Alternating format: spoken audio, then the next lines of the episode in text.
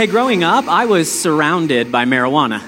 I really was. My parents smoked it. My sister smoked it. All my friends smoked it. I was basically the only one in my whole friend and family circle that did not participate or smoke or eat or whatever marijuana. I was a kid of the 80s in Southern California. And so I grew up with Nancy Reagan's Just Say No campaign, right? And so for years and years and years, that's what I did. I just said no. Anytime I hung out with people and they were getting high, I was always like, nah, that's not me. That's you guys. You do your thing. And, and my motivation in that was I had seen drug use really wreck my family and wreck the lives of people around me. And so I thought, you know, I don't even want to go down this path. I don't want to deal with that at all. And so I always said no when it was offered to me till I was 16. Then, when I was 16, I went to a party and had a conversation with a good friend. And he gave me this whole line. You'll know exactly what I'm talking about. He's like, dude, you ain't got no job. You ain't got to go to school tomorrow. You ain't got nothing to do. You might as well. And I thought to myself, yeah, I might as well. And so at 16 years old, I smoked pot for the very, very first time. And I loved it. I had an absolute blast. It was awesome. I mean, I had a great night with my friends. I loved it so much that for the next month, every single day, all I did was try to find somebody else that I could go get high with. That was it. That was my life. It consumed me. That's all I was interested in from that day forward. And I had a lot of very generous friends, or at least they were happy the straight laced kid was finally going rogue and breaking bad. And so they were like, yeah, jump in on this, you know? So I did. And one day I remember, about a month, maybe five weeks after that first night, I remember I was with some friends, and I hope you'll forgive me for just being direct and blunt here, but I was smoking a bowl with them. And to be honest with you, it was total bunk weed, like sticks and stems, and not really good at all. And so I was sitting there expecting to get the same feeling that I had had multiple other times. Because for me, this was really an escape. It was a way for me to get away from the problems in my home and the stress that I felt and lack of self esteem and understanding about what my life was all about. And so I was expecting, at least for a little while, to feel good. And I didn't. And I was so mad afterwards. I remember this very vividly because it became one of the pivotal moments in my life. I was so mad that they had offered me this trash bag that I started thinking to myself, okay, here's what I need to do. I need to quit bumming off of other people and I need to go get my own supply. That's what I need to do. But I'm a broke trailer park kid, you guys. I have no money whatsoever. And so I'm like, okay, I'm going to have to get some cash. And so immediately, my mind started going to some really dark places about some ways that I could get some money so I could go get my own supply. All of them were immoral, most of them were illegal. Now, the good news is, before I ever did anything real stupid, I had an epiphany. Like, I had this moment of total clarity. I've never had an out of body experience or anything like that, but this is as close as I can possibly describe it. I had this moment where I saw who I was, who I was becoming, and I hated it. In a short period of time, my life had been consumed with pot. And it scared me so much that I was going to end up like all these other people in my life who, who had devastation and heartache and heartbreak because of the drugs and alcohol and different things that they were into, that I put it down and never went back. It scared me that much. And I think to myself now, like, dude, that was just pot. Can you imagine if you had started with crystal meth or something? Like, you would have been in jail for sure. There is no way I would have survived. But I was so scared in that moment that I put it down and walked away because I saw where it was taking me. Now, here's the thing, okay? When this happened in my life, I was still lost. I was confused. I didn't know what to do, where to go. This was the one outlet that I had, and I just wasn't sure what to do. No lie, two weeks after I had this kind of pivotal moment where I scared myself and then walked away, two weeks later, somebody invited me to go to church for the very first time. And I can tell you for sure that if I had still been smoking when I got that invitation to church, I would have been like, I promise you, no Sunday service as is, is as good as this, okay? I'm not going. And I can tell you honestly, if I hadn't gone through this episode in my life where I made some really bad decisions and scared myself straight, I guess, um, I wouldn't have decided to go to church either. It was like this catalyst for a moment in which I needed to address some things in my own life. So when I like to mess with people, I tell them pot brought me to Jesus. I mean, that's just kind of how I describe it. It's a joke, guys. If you're very conservative, calm down. I'm just kidding with all of this, okay? In seven weeks, our country is legalizing recreational marijuana. You guys know that's been all over the news. Every time you open a newspaper, there's another article about it. I was just reading an article uh, this past week. I didn't even know it was in there. I happened to go to Good Earth to get a cup of coffee, and I saw a newspaper laying on the table. It was opened to an article about the legalization of marijuana. And the funny thing was, it was like, we don't need to worry about our kids. We need to worry about our senior citizens. They're the ones who we've got to have conversations with. It was just this crazy article. You know, everybody's talking about it.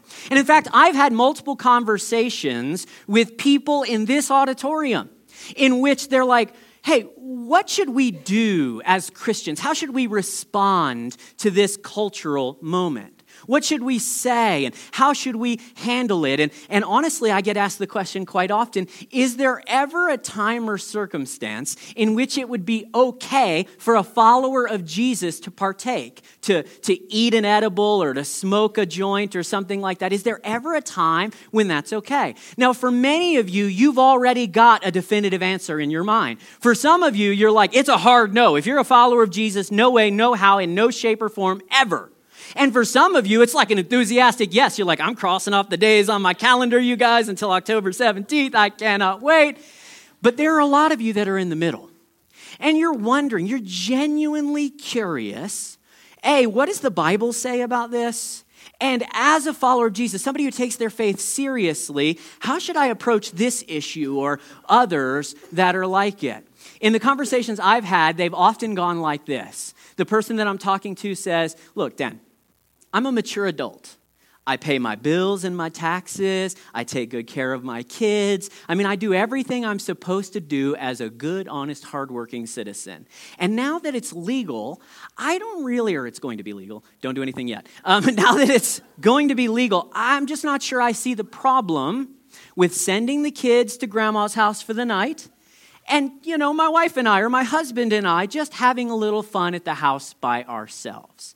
So it's honest questions. People who genuinely want to know what would the Bible say about a circumstance like that? Because as Christians, we believe the Bible is actually a true and trustworthy guide for life, don't we?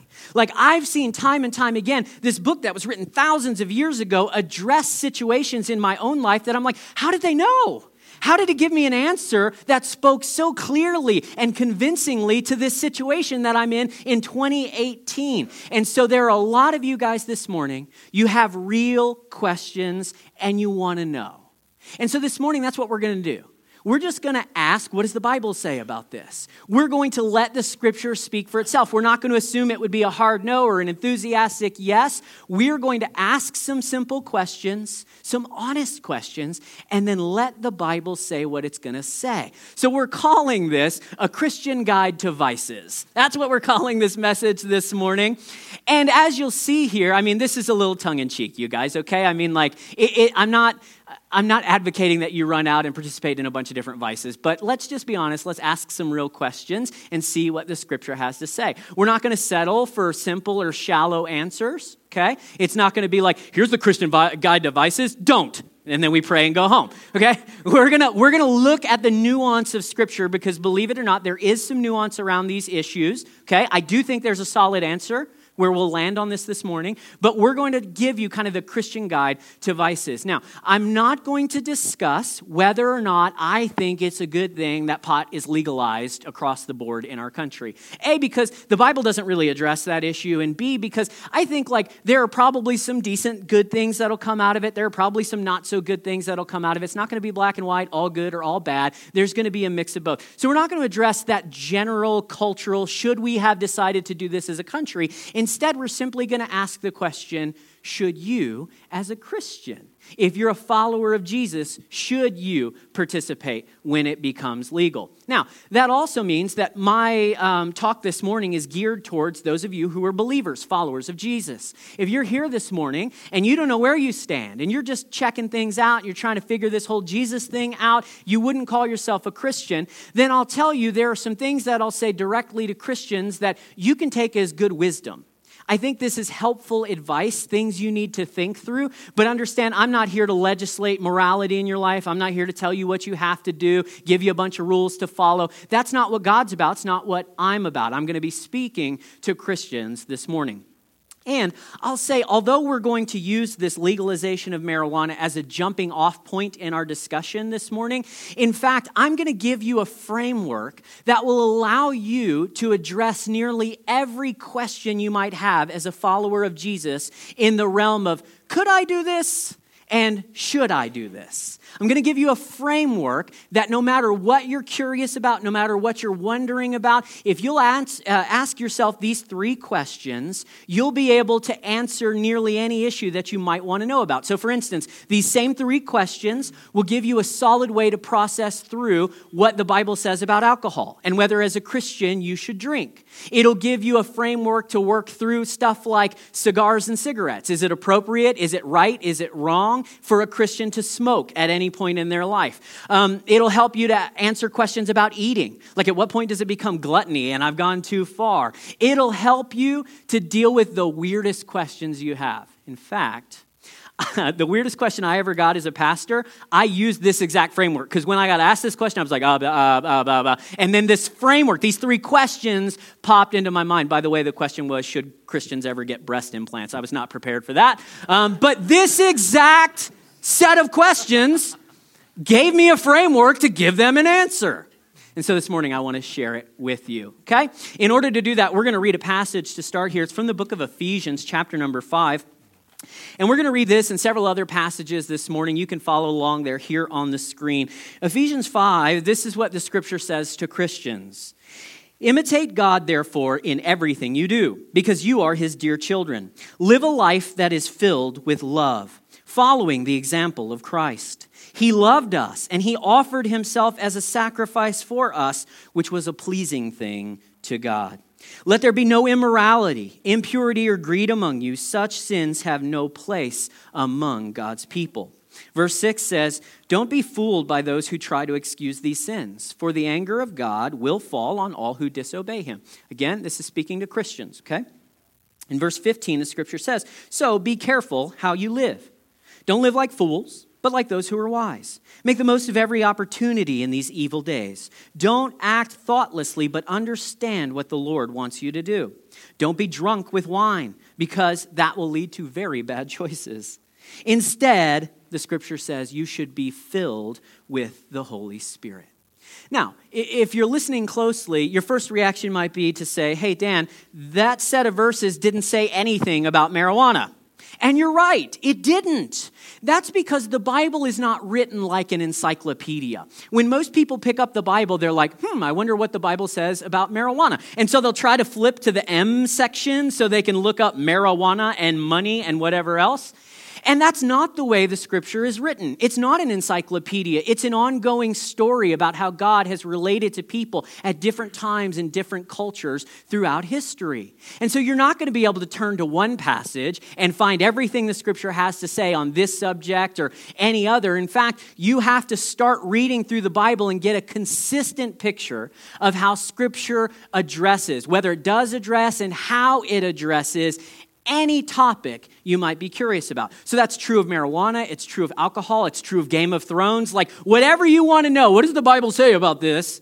You're not going to be able to turn to one verse and get the definitive answer. You're going to have to look at the totality of what the Bible has to say on the subject. Now, at various points throughout the scripture, there are three questions that the Bible presents that Christians should ask. Okay? Here are the three questions. This is the framework that will help you determine the answer to anything you want to know, like could I or should I as a follower of Jesus? There are these three. First, is it scriptural? Second, is it helpful? And third, is it enslaving?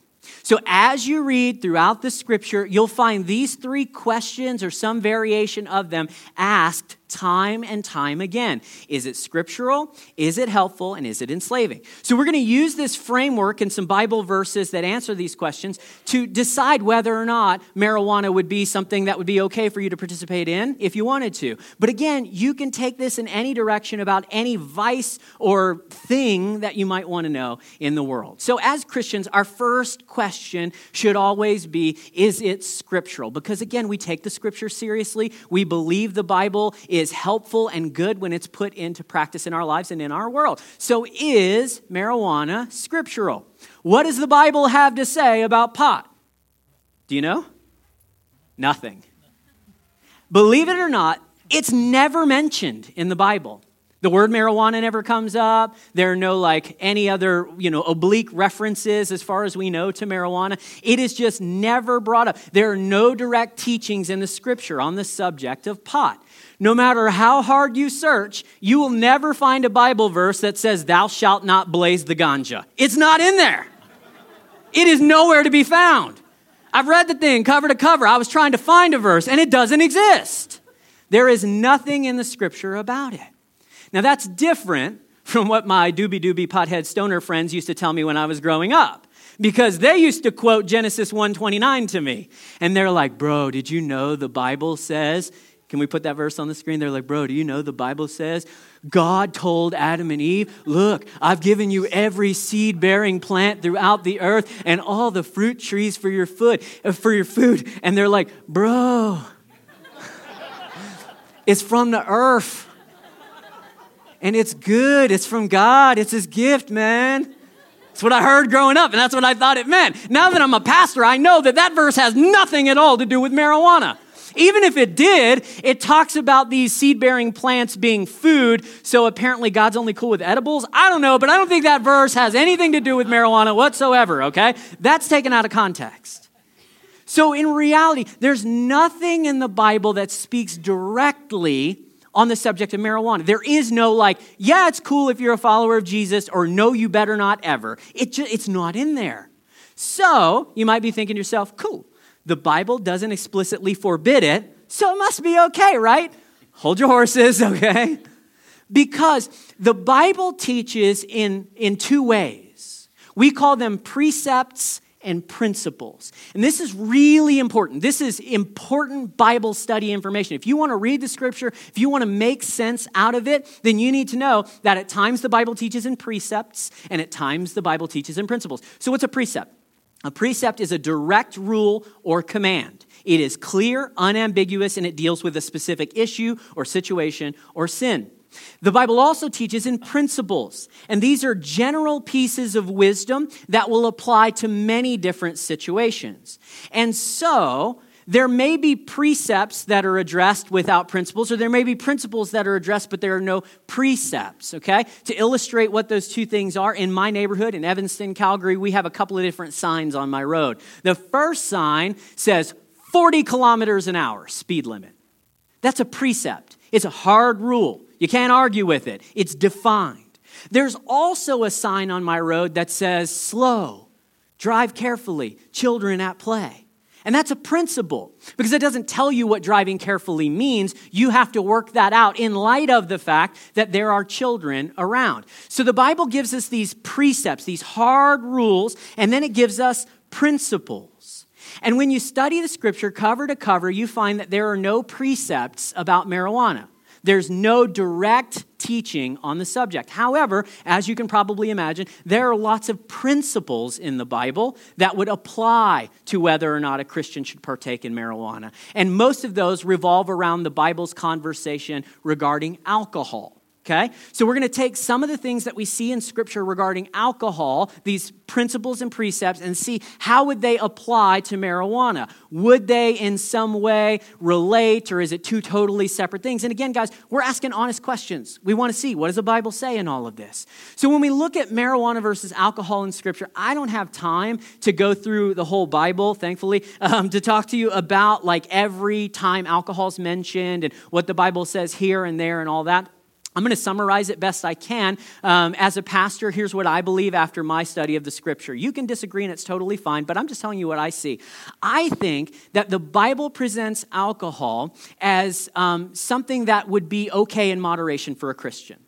I believe personally that drinking would be okay as long as you didn't get drunk. So the scriptures are incredibly clear that drunkenness would be sinful for a Christian and just real foolish for everybody, whether you're a follower of Jesus or not. It's just not the brightest thing in the world, okay?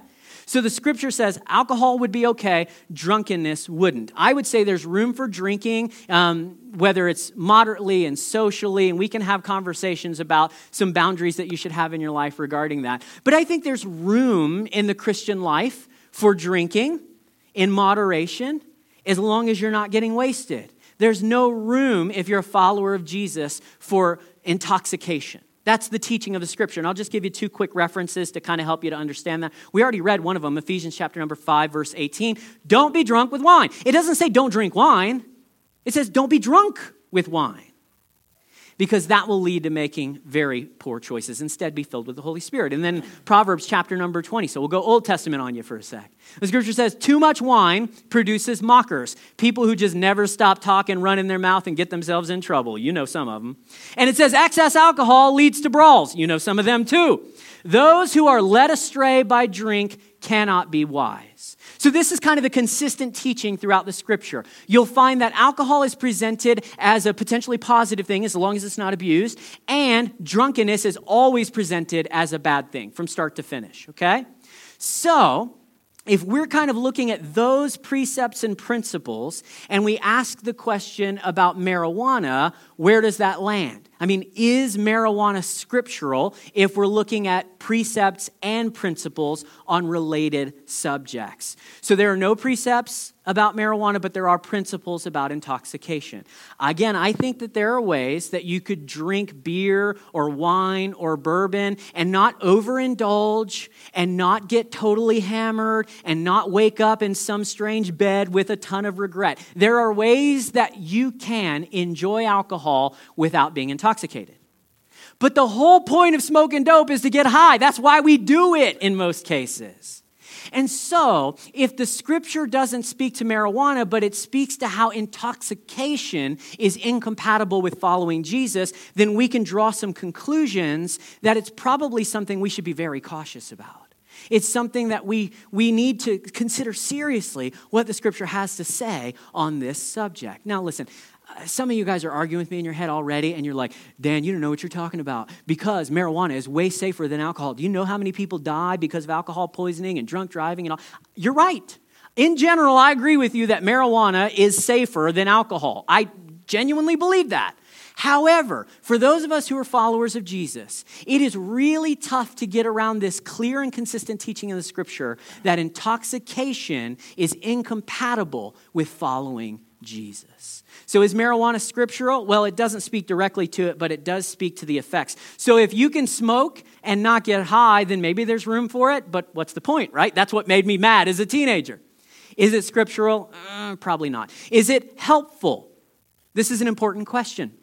Because in 1 Corinthians chapter number 10, there's this guy who's known as the Apostle Paul. He was a church planter. That means he started new churches. And he had started this church in the ancient city of Corinth a few years earlier. And so in First Corinthians, he's writing them a letter. And the reason he's writing them a letter is because in the years that since he left the church, they have gone totally off the rails. Like, this church was involved in all sorts of crazy stuff, you guys. Like, the Bible tells us that they were totally drunk all the time at church. At church. And so he writes them a letter. Not only that, but there was a ton of adultery going on in the congregation, hopefully not while they were at church. The Bible doesn't specify. But he writes in this letter and he says to them, Guys, what are you doing? This is not what I taught you. This isn't what it means to follow Jesus. Why are you living like this? And so they answer him and they're like, But Paul, they make this really weird argument here. They're like, Paul, didn't you tell us that God is love? And we're not under the Old Testament laws anymore. Now we're under God's grace. And so, you know, He's going to forgive us anyway. Everything is permissible. I can do whatever I want because God loves me. And He's going to be like, nah, no big deal. I forgive you anyway. So in 1 Corinthians 10, Paul writes them an answer. he replies to him and he says this You guys are saying I'm allowed to do everything or anything. But he points out, not everything is good for you. You say everything is permissible, but not everything is beneficial. Don't be concerned only for your own good, but also be concerned for the good of others. So he phrases, he surfaces the second question that we should be asking Is it beneficial? Is it helpful? See, asking the question, is it right or wrong? Is it sinful or not sinful? That's a good first question. But if you're a follower of Jesus, it should not be the only question that you ask. See, an immature believer simply says, Could I? and then fills in the blank. But a mature believer goes a step beyond. They raise the stakes in the conversation. And they say, Regardless of whether I could, let me ask whether I should. See, when you start to ask that question, then you're asking a deeper one. You're getting to some, er, some issues that are not brought up simply by saying, well, does the Bible say thumbs up or thumbs down? So let me ask the question here Is marijuana helpful? And the answer is yes. You might be surprised to hear that. It is quite helpful. Marijuana has very clear medicinal value. There's no doubt at all that it helps people who are struggling with certain issues and conditions. If you've got chronic pain, if you've got anxiety, if you've got glaucoma, that was the old one. You know, it's like, oh, I use it for my glaucoma. Um, if you've got lack of appetite or some forms of epilepsy, I mean, marijuana has been. Um, it has been, uh, what's the word I'm looking for? Like scientifically proven to be beneficial to people with certain issues and maladies. In fact, there are some of you guys in the room this morning, and you rely on medical cannabis to treat the issues that are going on in your body. And as far as I'm concerned as a pastor, it's really like any other medicine. I mean, it's got side effects and issues, and you need to decide whether or not it's right for you and all those different things. But I mean, like, if you're using it and you've had it prescribed to you by a doctor, then I think, yes, it can be extremely helpful. Like any medicine, it can be abused, right? We can use it and justify its use for things that other medications might be a much better treatment for. Like, legit, I know some people who are like, got stung by a wasp, I better go smoke up so I get rid of the pain, you know? I mean, that's not really a medical use, but there are medical circumstances in which it would be justifiable. I'll also say, and I don't mean to step on any toes, if you disagree, cool, we can have a convo about it, but like um, the, the, the compounds inside of marijuana that are most effective at reducing pain or inflammation or anxiety or any number of other things are, are typically CBD compounds, right? So THC is what puts the icky and the sticky, it's what gets you high. There are isolated compounds that are not psychoactive, but do have a medical effect. And so if you're a Christian and you're like, man, I really think this could be helpful, but I'm really concerned because I don't want to walk around stoned all day. I've got kids to care for, I got a job and all that. There are ways that you could utilize this potential resource, if it's right for you, according to your doctor, that don't require you to get stoned and blitzed out of your mind every day. Okay? So if you guys are using it medically, then I think the answer is yes, it can be extremely helpful for you. But we're not talking medical usage today, are we? We're talking recreational use. And when you ask recreationally, is it helpful? I think you have a much harder time arguing that it's beneficial in any serious way. Now, again, I'm not asking if it's fun or enjoyable. It is. People wouldn't do it if it wasn't, okay? It's definitely fun and enjoyable. Is it beneficial? Does it help you to become the person that God created you to be? Or does it pull you further away from that ideal? That's what you should be asking. Does this substantially improve my life in any way? And, and to be honest with you, I'm just, I'm going to answer for myself. I'm going to answer as your pastor. I don't see how it could. I, I, just don't see how it would be beneficial, how the benefits would outweigh, outweigh uh, the potential risks in this situation. I mean, look, let's be honest intoxication is always unflattering. Nobody is their best self when they're their drunk self. Nobody is their best self when they're high. In fact, we often look at people who are like, just like, eh, forget it, all the inhibitions are gone, and I'm gonna go after. We look at them kind of with pity and sadness. It's like, man, somebody should definitely take away their car keys. Somebody should cut them off. Like, this ain't real good. And so, intoxication, I mean, it's not the most flattering thing. It's not the most helpful or beneficial thing. In fact, I would just argue that in many, many ways, it's harmful, not helpful. It'll pull you away from the person that God created you to be rather than moving you closer to the person that God wants you to be. I mean, look at your life goals. What do you want to do with your life? What do you want to be? And then ask yourself the very real question is marijuana me, is it going to get me any closer to that? Does anybody in the room believe the best dads are stone dads? Probably not. Does anybody believe the best employees are the ones who periodically choose to lose control? Doubtful, right? And so, if we ask this question, is it beneficial? And we're talking about just using it recreationally as a Christian. I just don't see how it could be. And despite the fact that, like, growing up, my friends always used to tell me, you know, when they were trying to convince me to join in with them, they're like, dude, bro, it only makes you happy, hungry, sleepy. Those are the only side effects happy, hungry, sleepy. How could you not say yes to that? Happy, hungry, sleepy. That's not totally true. We are discovering that there are side effects from long term use. So, I get that it's enticing I get that, like, yeah, that'd be a little bit of fun. And if we did it in a very wise way, sure, we could have a good night. That's probably true. But is it helpful in making you into the person that God wants you to be? I'm not sure that it is. Last question, we're going to wrap this up. The final question is Is it, and you can fill in the it with anything you're curious about. Today we're talking about marijuana. Is it enslaving? And when we ask, is it enslaving, we are asking the is it addictive question. Yes, that's part of it. So if you have something in your life and it is genuinely addictive to you, then you might need to really give consideration about whether or not it should have any place in your life. Just a caution, okay? But we're asking more than that. When we say, is it enslaving, what we're asking is, does it cause me to give up control of my mind, my body, my speech, and my action? Is it addictive or enslaving in that sense? And that's a very important question because there are lots of things in our world that you would say are not traditionally addictive, and I know a ton of men that are addicted to them. And I know a lot of ladies that feel like they can't do anything but take that pill or go to that place or go visit that person. Things that we wouldn't think are addictive turn out to be quite addictive in our life. This is an important question again because in Romans chapter number 6 verse 16 the scripture says this. Don't you realize that you become the slave of whatever you choose to obey? You can be a slave to sin, which leads to death, or you can choose to obey God, which leads to wise living. So, look, i will be the first to admit that marijuana is not chemically addictive in the same way that heroin is, but it is psychologically addictive. I know that firsthand. You can get very addicted to the feeling that it gives you. And not only that, but it clearly takes away control.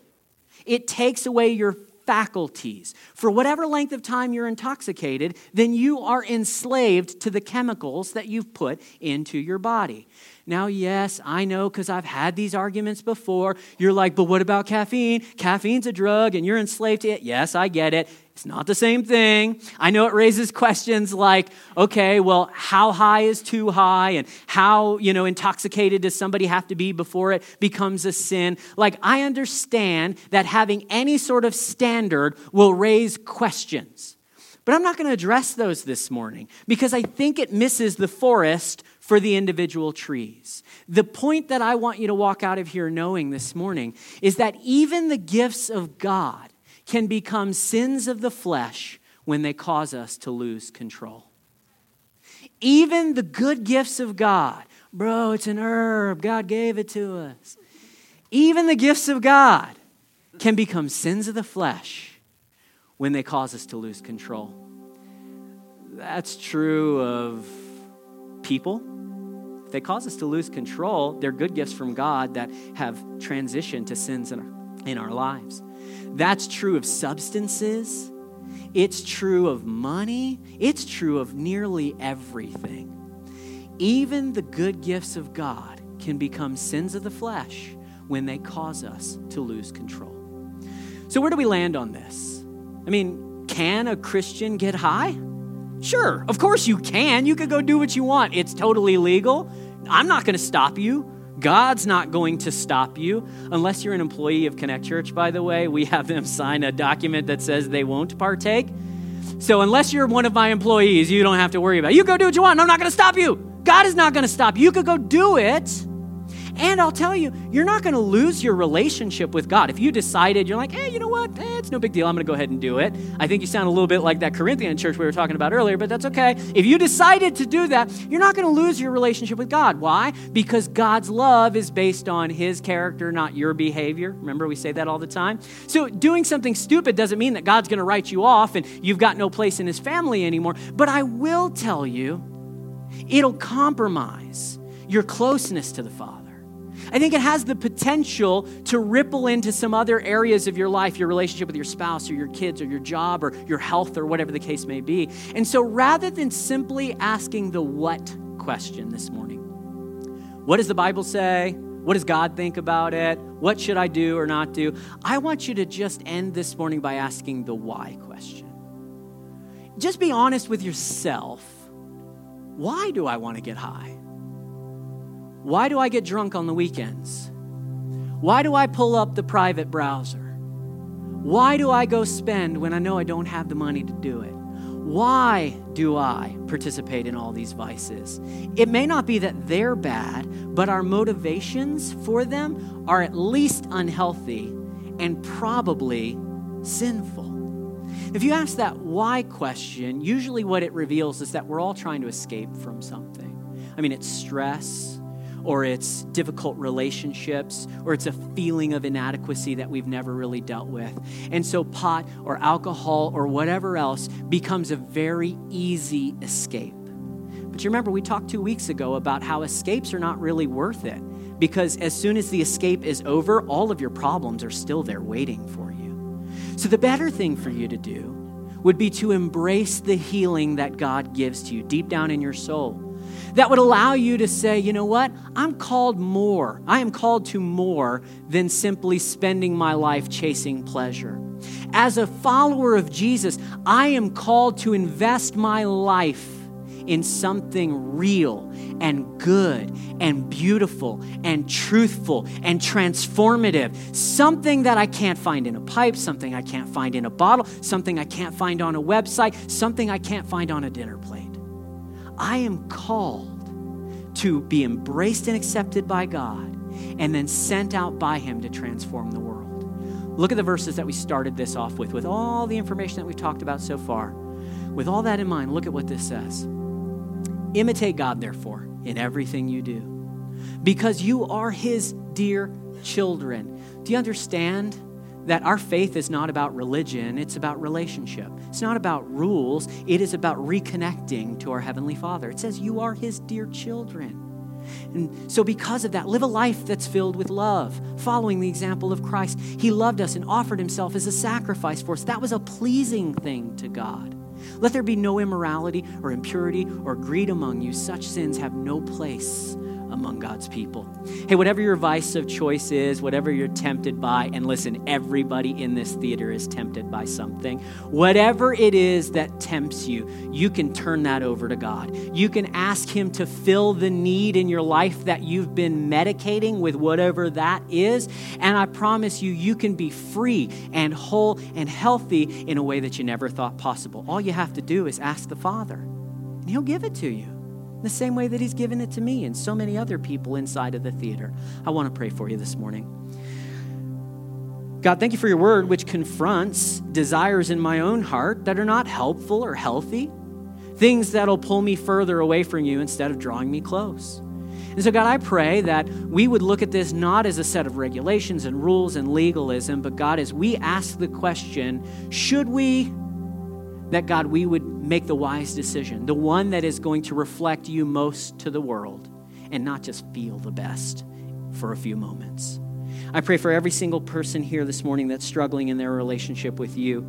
That for whatever reason, God, they feel far and distant. I pray they would know that they are your dear children and that Jesus offered himself so that they could be restored to you. And God, it isn't about rules and it isn't about appearing right, but God, you have made us brand new on the inside. And so I pray that we would live out that each and every day, in every relationship, in every second that you give us. We praise you and thank you for your grace in our lives. And I ask God that we would each honor you. We pray this in your name. Amen.